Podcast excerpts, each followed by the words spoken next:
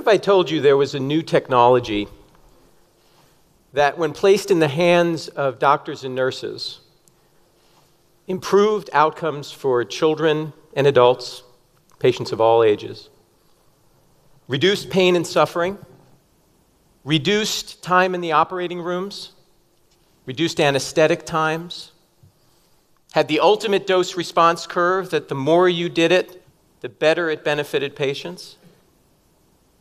Here's a kicker it has no side effects, and it's available no matter where care is delivered. I can tell you, as an ICU doctor at Boston Children's Hospital, this would be a game changer for me. That technology is lifelike rehearsal.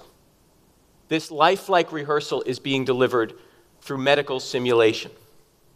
I thought I would start with a case, just to really describe the, the challenge ahead and why this technology is not just going to improve healthcare, but why it's critical to healthcare. This is a child that's born, young girl, day of life zero, we call it, the first day of life, just born into the world. And just as she's being born, we notice very quickly that she is deteriorating. Her heart rate is going up, her blood pressure is going down, she's breathing very, very fast. And the reason for this is displayed in this chest x ray. Oh, it's called a babygram, and this is a full x ray of a child's body, a little infant's body. And as you look on the top side of this, that's where the hearts and lungs are supposed to be. And as you look at the bottom end, that's where the abdomen is, and that's where the intestines are supposed to be. And you can see how there's sort of that translucent area that's made its way up into the right side of this child's chest. And that are the intestines in the wrong place. And as a result, they're pushing on the lungs and making it very difficult for this poor baby to breathe. And the fix for this problem is to take this child immediately to the operating room, bring those intestines back into the abdomen, let the lungs expand, and allow this child to breathe again.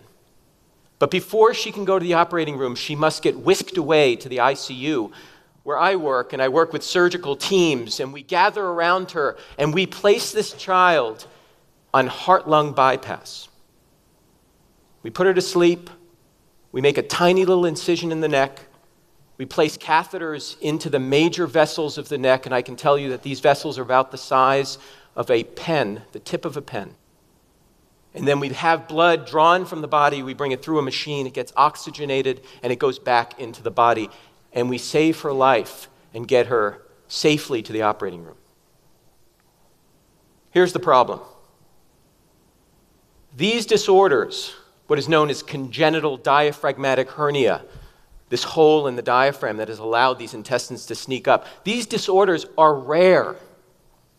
Even in the best hands in the world, there is still a challenge to get the volume, the natural volume of these patients in order to get our expertise curve at 100%. They just don't present that often. So, how do you make the rare common? Here's the other problem. In the healthcare system that I trained for over 20 years, what currently exists, the model of training is called the apprenticeship model. It's been around for centuries. It's based on this idea that you see a surgery maybe once, maybe several times. You then go do that surgery.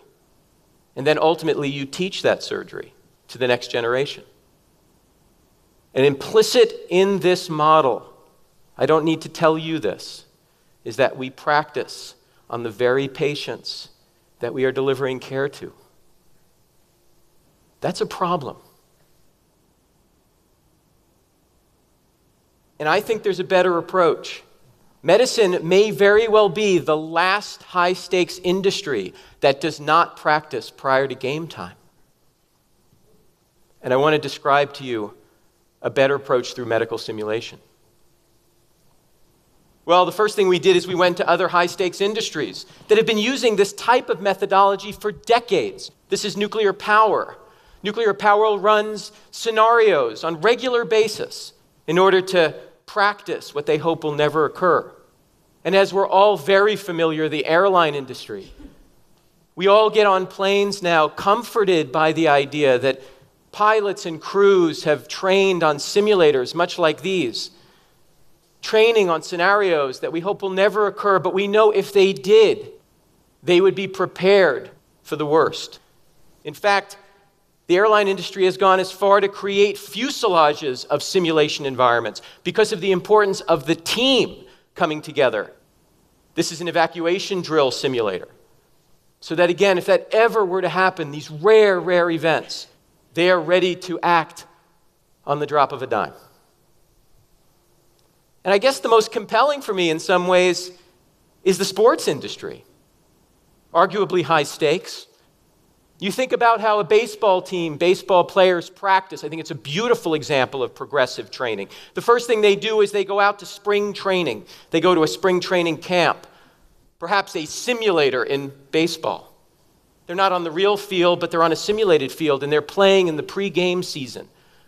Then they make their way to the field during the season games. And what's the first thing they do before they start the game? They go into the batting cage and they do batting practice for hours, having different types of pitches being thrown at them, hitting ball after ball as they limber their muscles, getting ready for the game itself. And here's the most phenomenal part of this. And for all of you who watch any sport event, you will see this phenomena happen. The batter gets into the batter's box. The pitcher gets ready to pitch. Right before the pitch is thrown, what does that batter do? The batter steps out of the box and takes a practice swing. He wouldn't do it any other way. I want to talk to you about how we're building practice swings like this in medicine. We have building batting cages for the patients that we care about at Boston Children's. I want to use this case that we recently built. It's a case of a four year old who had a progressively enlarging head and as a result had loss of developmental milestones, neurologic milestones. And the reason for this problem is here. It's called hydrocephalus. So, a quick, quick study in neurosurgery. So, there's the brain, and you can see the cranium surrounding the brain. And what surrounds the brain, actually, between the brain and the cranium, is something called cerebrospinal fluid or fluid, which acts as a shock absorber. And in your heads right now, there is cerebral spinal fluid just bathing your brains and making its way around. It is produced in one area and flows through and then is re exchanged, and this beautiful flow pattern occurs for all of us. But unfortunately, in some children, there's a blockage of this flow pattern, much like a traffic jam. And as a result, the fluid accumulates and the brain is pushed aside and has difficulty growing.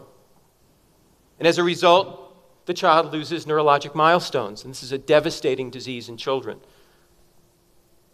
So, the cure for this is surgery. And the traditional surgery is to take a bit of the cranium off, a bit of the skull, drain this fluid out, stick a drain in place, and then eventually bring this drain internal to the body. Big operation. But some great news is that advances in neurosurgic, neurosurgical cares have allowed us to develop minimally invasive approaches to this surgery. So, through a small pinhole, a camera can be inserted, led into the deep stra- brain structure, and cause a little hole in a membrane that allows all that fluid to drain, much like it would be in a sink. And all of a sudden, now the brain is no longer under pressure, can re expand, and we cure the child through a single hole incision. But here's the problem hydrocephalus is relatively rare. And there are no good training methods to get really good at getting this scope to the right place. But surgeons have been quite creative about this, even our own, and they've come up with training models. Here's the current training model. I kid you not. This is a red pepper, not made in Hollywood, it's a real red pepper. And what surgeons do is they stick a scope into the pepper and they do what is called a seedectomy. They use this scope to remove seeds using a little tweezer. And that is a way to get under their belts the rudimentary components of doing this surgery. And then they head right into the apprenticeship model, seeing many of them as they present themselves, then doing it, and then teaching it, waiting for these patients to arrive. We can do a lot better. We are manufacturing reproductions of children in order for surgeons and surgical teams to rehearse in the most relevant possible ways. And let me show you this. So here's my team in what's called the Sim Engineering Division of the simulator program. This is an amazing team of individuals. They are mechanical engineers, as you're seeing here, illustrators. They take primary data from CT scans and MRIs, translate it into digital information, animate it, put it together into the components of the child itself, surface scan elements of the child that have been casted as needed, depending on the surgery itself, and then take this digital data and be able to output it on state of the art three dimensional printing devices that allow us to print the components exactly to the micron detail of what the child's anatomy will look like. And you can see here the skull of this child being printed in the hours before we perform this surgery. But we could not do this work without our dear friends on the West Coast in Hollywood, California. And these are individuals that are incredibly talented at being able to recreate reality. And it was not a long leap for us.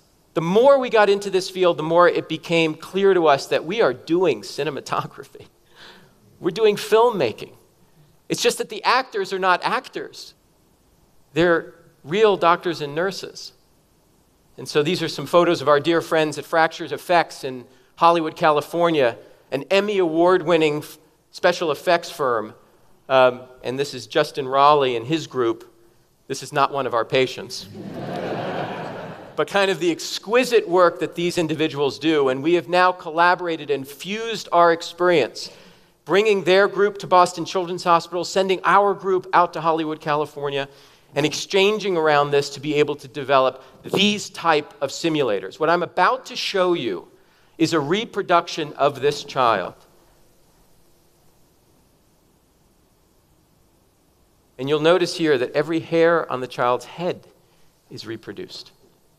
And in fact, this is also that reproduced child, and I apologize for any queasy stomachs but that is a reproduction and simulation of the child they're about to operate on. And here's that membrane we had talked about, the inside of this child's brain. And what you're going to be seeing here is on one side, the actual patient, and on the other side, the simulator. As I mentioned, a scope, a little camera needs to make its way down, and you're seeing that here. And it needs to make a small hole in this membrane, allow this fluid to seep out.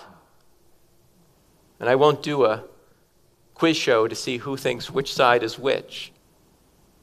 But on the right is the simulator.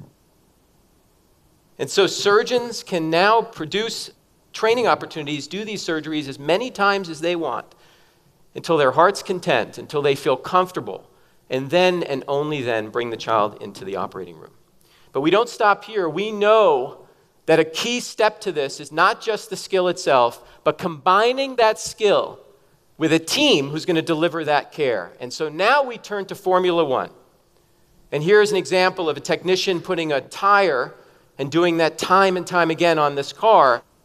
But that is very quickly going to be incorporated within team training experiences, now as a full team orchestrating the exchange of tires and getting this car back on the speedway. And so we've done that step in healthcare. So now what you're going to about to see is this is now a simulated operation.